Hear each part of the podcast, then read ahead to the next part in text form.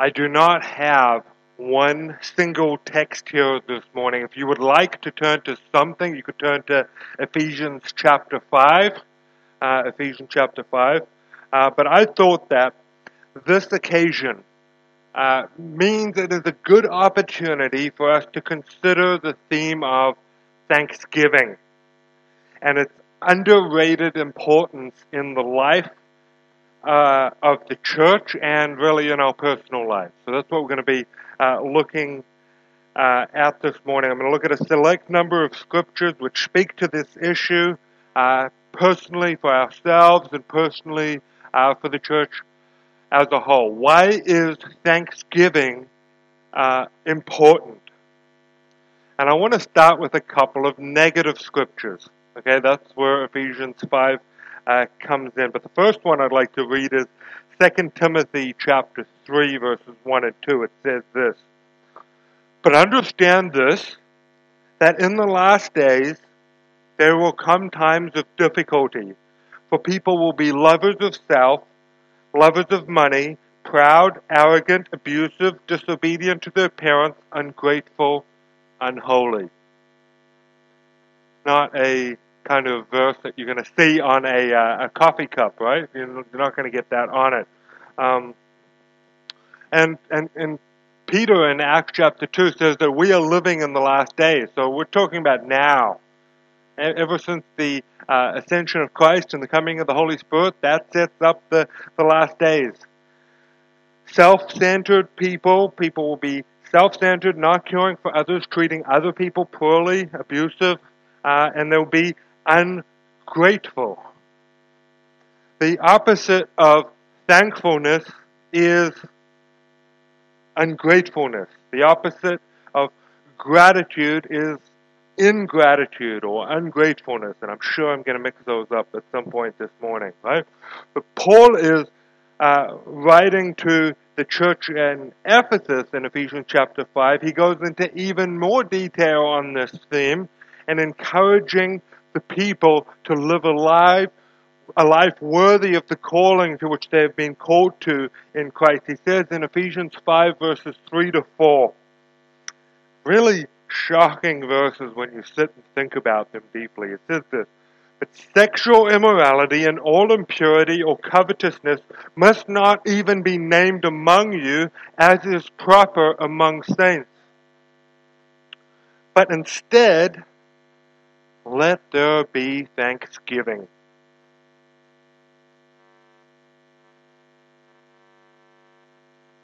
And so he says, all sexual immorality and impurity or covetousness must not be named among you. And then he says, sorry, verse 4, I missed that. Let there be no filthiness, no foolish talk, no crude joking, which are out of place, but instead let there be thanksgiving.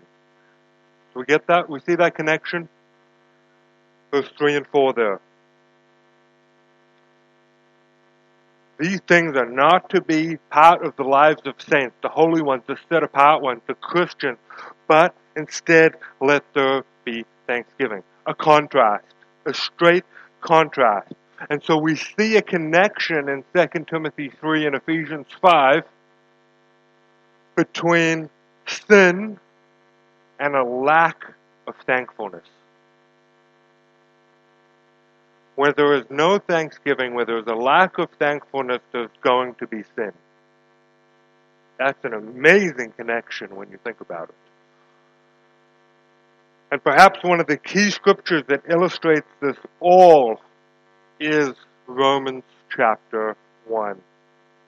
Remember the bit from verse 18? It says, The wrath of God is being poured out from heaven against all ungodliness and unrighteousness of man, against all those who rebel against him. It says, The wrath of God is not just things like hell, it can also just be people rejecting God and being left in their rebellion against him. Verses 21 to 23 of Romans chapter 1 says this.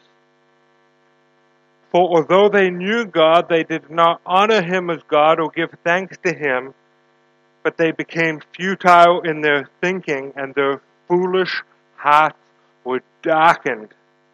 Claiming to be wise, they became fools and exchanged the glory of the immortal God for images resembling mortal man and birds and animals and creeping things. What a, a horrible thing. In our rebellion against God, thankfulness falls by the wayside and it's replaced with ingratitude. It says in Romans 1 not honoring Him as God or giving thanks. And this leads to a certain futility of thinking. And the reason we can understand this and the, the, the, connections all coming together here, one of the ways we can think of this is to understand that at the root of ingratitude is a desire to make ourselves look great. Right? Ingratitude is about making ourselves look great. Why does the human mind and the human heart, which is in rebellion to God, cease to honor Him as God and as the Creator and give thanks to Him as the giver of gifts? Why does that mind, why is it so against giving thanks? The reason is because it detracts from our own glory. Such a mind says, if I give thanks to God and I honor Him as God, I can't honor myself. You know that scripture, no man can serve two masters? Well, you can't serve yourself and God. It does not work. You've gotta pick one or the other. And this leads to a certain kind of, of foolishness, of futility in thinking. Someone who's in love with themselves and, and sings their own praises is not grateful to God and therefore fails to remember that they are being kept alive by God. Have you thought of that? I am breathing God's air. Richard Dawkins is drinking God's water, thinking foolish thoughts with a brain created by God. The height of futility. And it's not just great new atheists, it can be you and me. The average person on the street, the average human being is in rebellion with God. It takes a supreme act of God Himself and a humbling of us to, to bring us into a kingdom and have our minds renewed by the Word of God. And that's partly what Romans 12 is saying when having our minds renewed by the Word. It's learning to give thanks.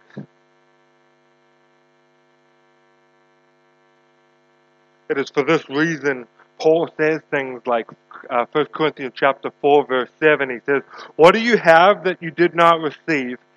And then he says, If you then received it, why do you boast as if you did not receive it? What do you have that you did not receive from God? Ingratitude and discontentment are tied to being dissatisfied with God's providence to us or simply ignoring it altogether and forgetting that everything good that we have has come from His hand. The focus becomes on ourselves and on our circumstances, and it ignores God because God is for His glory, not our glory. And as a result, our minds rationalize all of this foolishness and our, our hearts simply chase after whichever makes us look good and feel good, seeking simply to please ourselves. That is the futility of a thankless heart. And as a result, Paul shows in Ephesians 5 sexual immorality, abuse, arrogance, pride all follow. And even the misuse of good things, good things, can be turned into sin. One commentator says, to live happily, the evils of false ambition and self love must be plucked from our hearts by the roots. By the roots. And in place of all these ungrateful roots and prideful roots within ourselves, Paul says instead, clearly, instead, let there be thanksgiving. Now you're sitting here and going, this has not been a happy message so far. Where are you getting to the, the, the, the good part about Thanksgiving? It's coming. There are so many places in Scripture which, which command and encourage thankfulness and gratitude. Right? Where does this kind of idea of offering thanks, where do these commands to give thanks and have a grateful heart, where do they come from? I believe, with Scripture as my witness, that because Thanksgiving is ultimately God centered and other centered, not self centered, it comes back to the first commandment. You know the first commandment? You shall have no other gods but me. One God, the one true God. In question 104 of the Westminster Larger Catechism, which is really just a, a wonderful document, they, the question is, what are the duties required in keeping the first commandment? And it says this, and I'm going to read the whole thing. Okay? It says, the duties required in the first commandment are the knowing and acknowledging of God to be the only true God and our God, and to worship and glorify Him accordingly by thinking, meditating, remembering, highly esteeming, honoring, adoring, choosing, loving, desiring, fearing uh, of Him, believing Him, trusting, hoping, delighting, rejoicing in Him, being zealous for Him, calling upon Him, giving all praise and thanks, and yielding all obedience and submission to Him with the whole man, being careful in all things to please Him, and sorrowful when in anything He is offended, and walking humbly with Him. Okay? And then there's like a list of scripture proofs for that that like goes, needs all the paper of all the world's rainforests to to, to kind of write down. Okay? But that's what it means to keep the first commandment. And part of that is give God all praise and thanks that He deserves. To acknowledge God as the one true God is to treat Him rightly, to think of Him rightly, and give Him all the praise and thanks that He is worthy of. That's what it means to keep the first commandment and worship and, and worshipers give honor to the rightful one who deserves it. Not ourselves, not something created, but the creator of all things. So, for an application of this, for why this is good for us, why is this so good? Why is Thanksgiving so good for the individual Christian in their lives. Here's why Thanksgiving is good for, for you and for me. First reason is it keeps us from sin. We've seen that connection repeatedly. I don't know if I can call him a friend yet, but I'm going to say Joe Thorn says if we see all good things as gifts from God and receive them with gratitude and enjoy them in faith, we will not abuse or misuse them.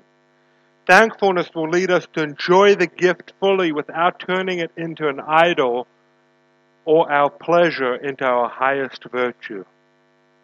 And what Joe's saying is, if we're thankful for something, we won't misuse it.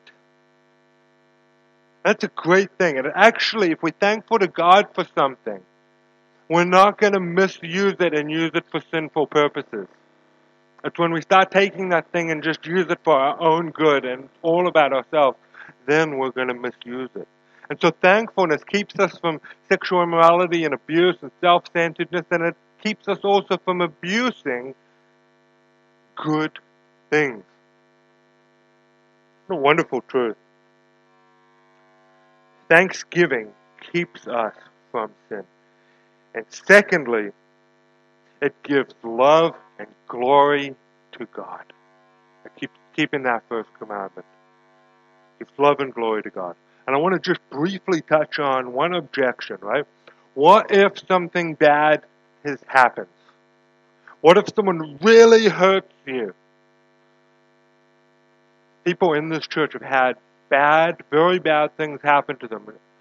Are we supposed to then say, oh, just be thankful immediately? No. Thanksgiving is not just the only emotion that we can possibly have. There's place for grief, for grief, there's place for lament, and there's place for righteous anger.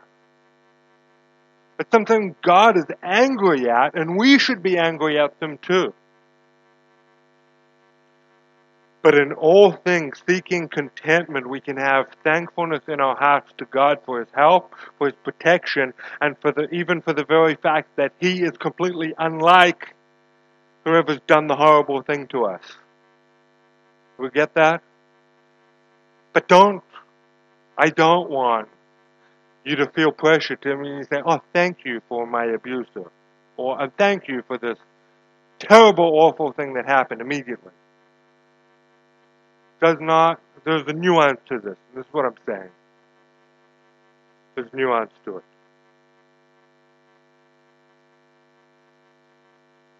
So thanksgiving keeps us from sin and gives love and, and glory to God.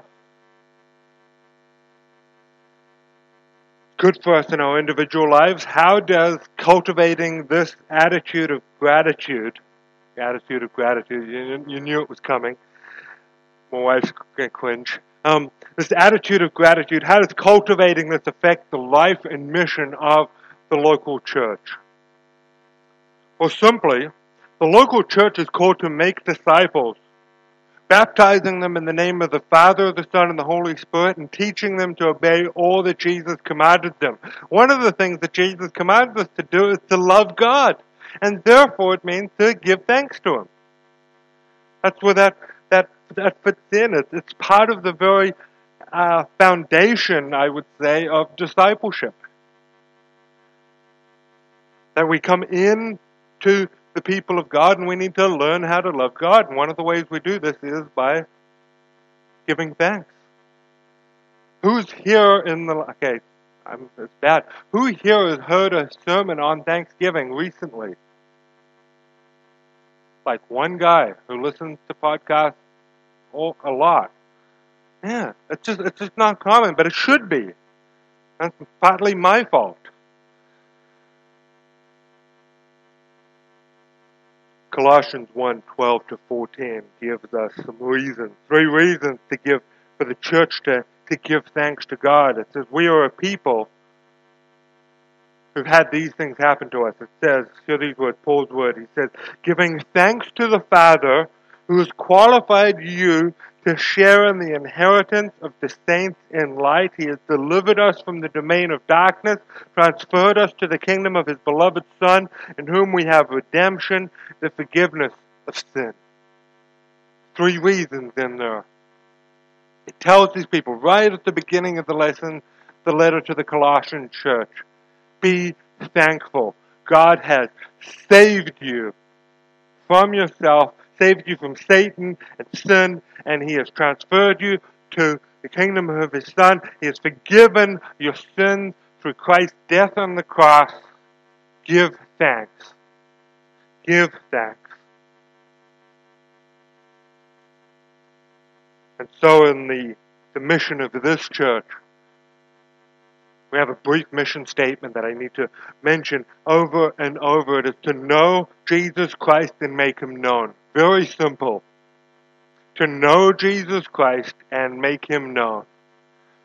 And that in knowing Christ more and growing in maturity and coming to, to faith in him and being sanctified, we will grow, Lord willing, in thankfulness.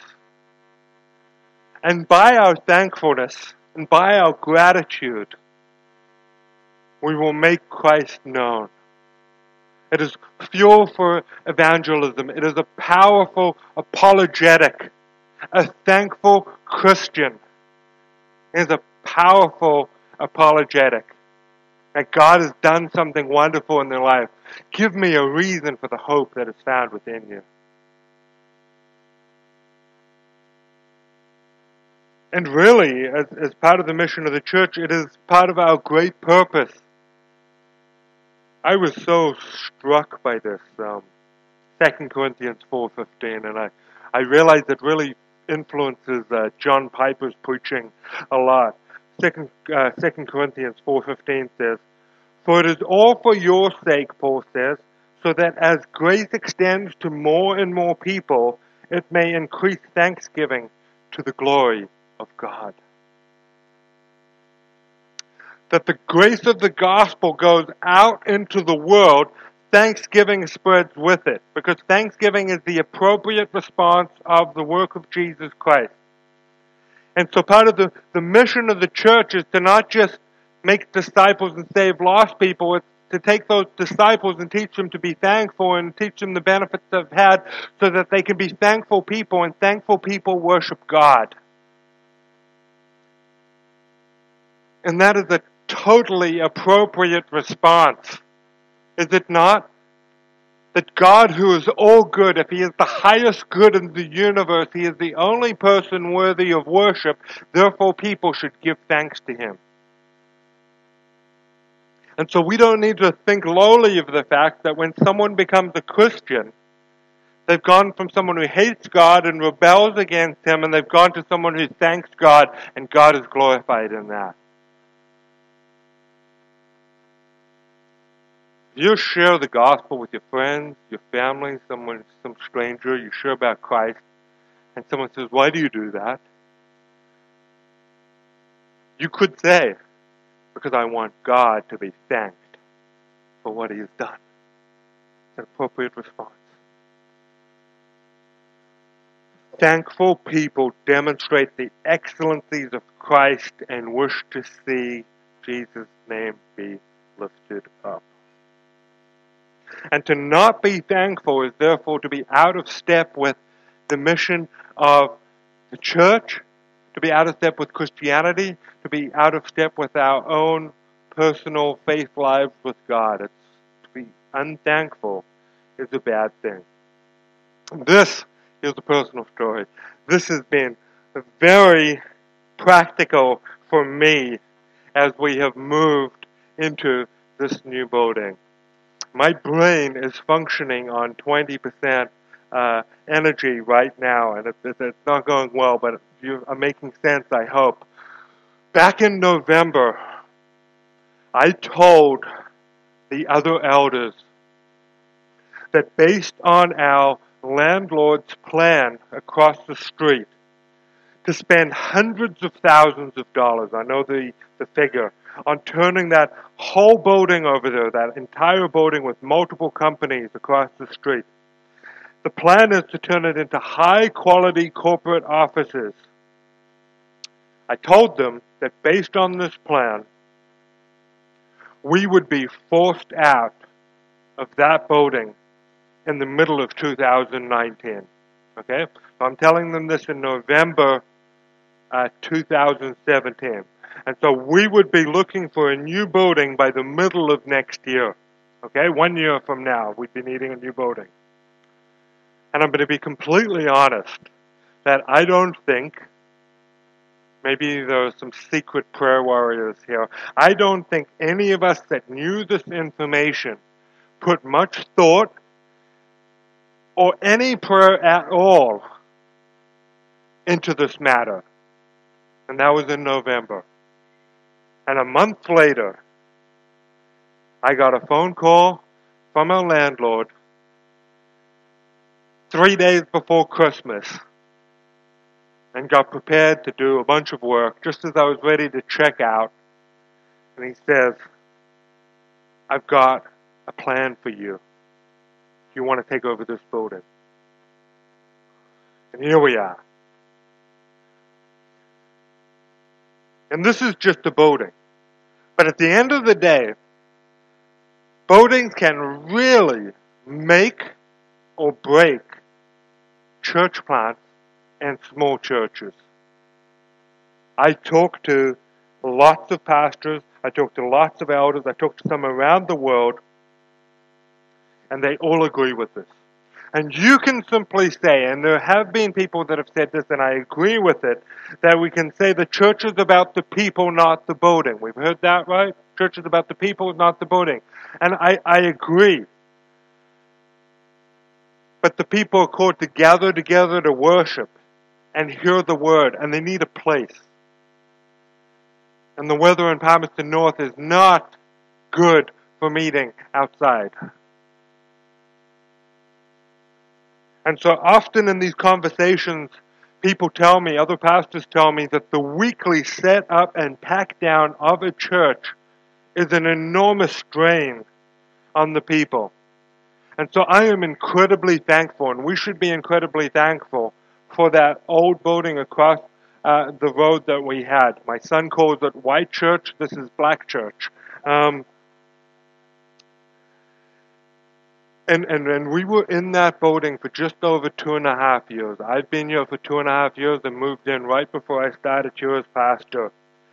Because that building spared us from the grind and the drain of setting up sound and, and music and projection and chairs every single week.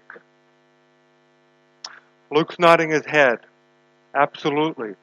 And I, and I say this with utmost truth, and I wonder whether we would have survived as a church with me as pastor if we had been in the YMCA still over on Park Road instead of that building.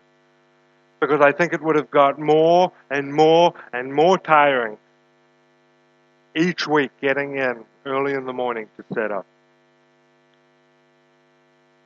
And so therefore this boating, that boating was a blessing from God. And this boat, this boating is a huge blessing from God. It's bigger, it's far more visible, it's more fit for purpose. We've got greater potential to sublease it. It has the potential for us to actually stay for a number of years. The fact that it's better is just an extra benefit. We have a contract into 2020 and we're likely going to be able to extend that if we want. So we can stay here for a while.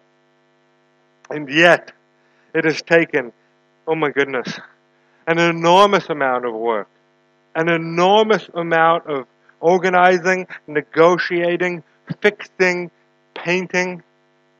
Crews essentially painted the whole outside uh, of this building and much of the inside uh, with me, and and, and thank you to, to you and, and thanks to everyone else that's helped.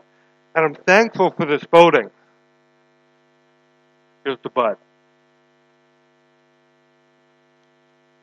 In my thankfulness, my wife has seen this so clearly. I've been so, so frustrated and so, so ungrateful at various moments. There's been so many hurdles, and they've caused me to completely lack gratitude. Why this ungratefulness? Because when I do that, when I'm ungrateful, I function as if the world revolves around me. And I forget how gracious God has been. And that's pride. That's ungratefulness that I need to repent of.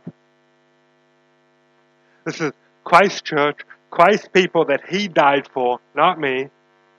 This is a building that is for the worship of Christ and the aid of His mission. How dare I grumble? How dare I? Paul says in Philippians 2, verse 14. Do all things without grumbling or disputing, that you may be blameless and innocent, children of God without blemish in the midst of a crooked and twisted generation, among whom you shine as lights in the world, holding fast to the word of life, the gospel, so that in the day of Christ I may be proud that I did not run in vain or labor in vain. That is a bucket load of conviction over my head. How do we apply this? A couple questions for application. And I'll put these up uh, maybe on Facebook. Ask yourself, what has God done for me? Ask yourself that question. What has God done for me? Joe Rigney says, Gratitude is the proper response to an abundance of gifts. Gratitude is the posture of the soul that most readily increases receptivity. Gratitude demands humility. Since only those who acknowledge their dependence, their need, and their delight in the goodness and kindness of another can be grateful. Give thanks always and for everything and be specific. Paul says in 2 Corinthians 9:15, "Thanks be to God for his inexpressible gift." To realize that we're called to give thanks for an inexpressible gift? Think about that. God gives us himself. Secondly, ask yourself, does gratitude characterize your thoughts about God?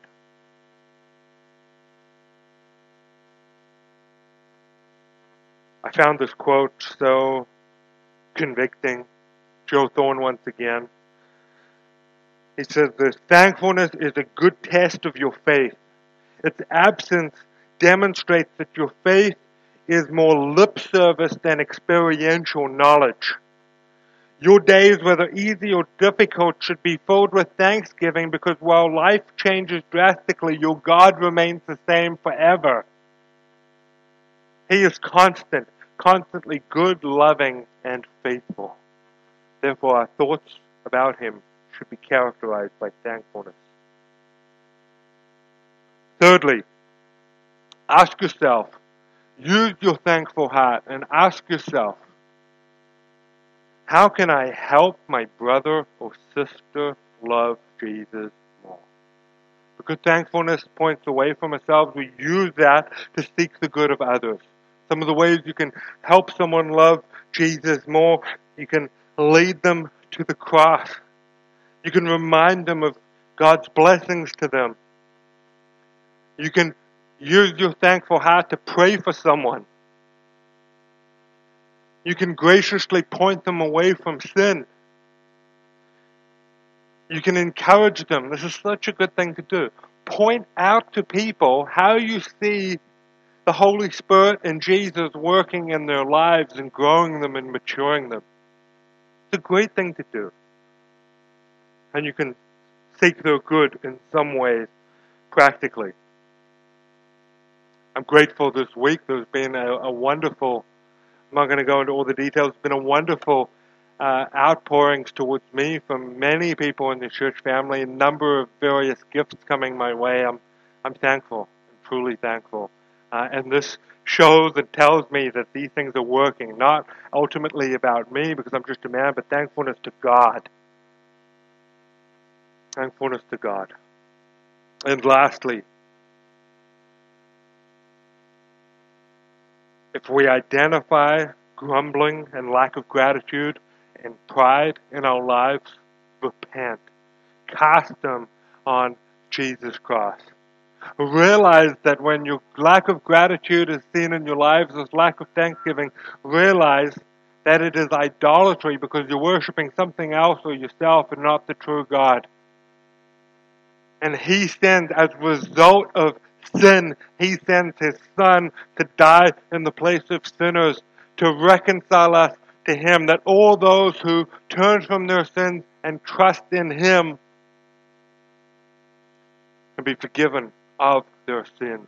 Jesus lived a perfectly thankful life. Jesus' entire life was characterized by just the right amount of godly gratitude. And when we repent of sin, when we repent of our sin against God and we trust in Jesus Christ, in the mystery of the gospel, God treats us justus et peccator, that we are like Christ, simultaneously righteous as Christ was, that we live Christ's perfectly grateful, thankful life, even though we are yet sinners. And Christ died and punished for our lack of gratitude in our place. This amazing wonder of the gospel. And so our proper response to that is to then be thankful and walk in that thankfulness, seeking to love God and love neighbor as ourselves. Let's pray.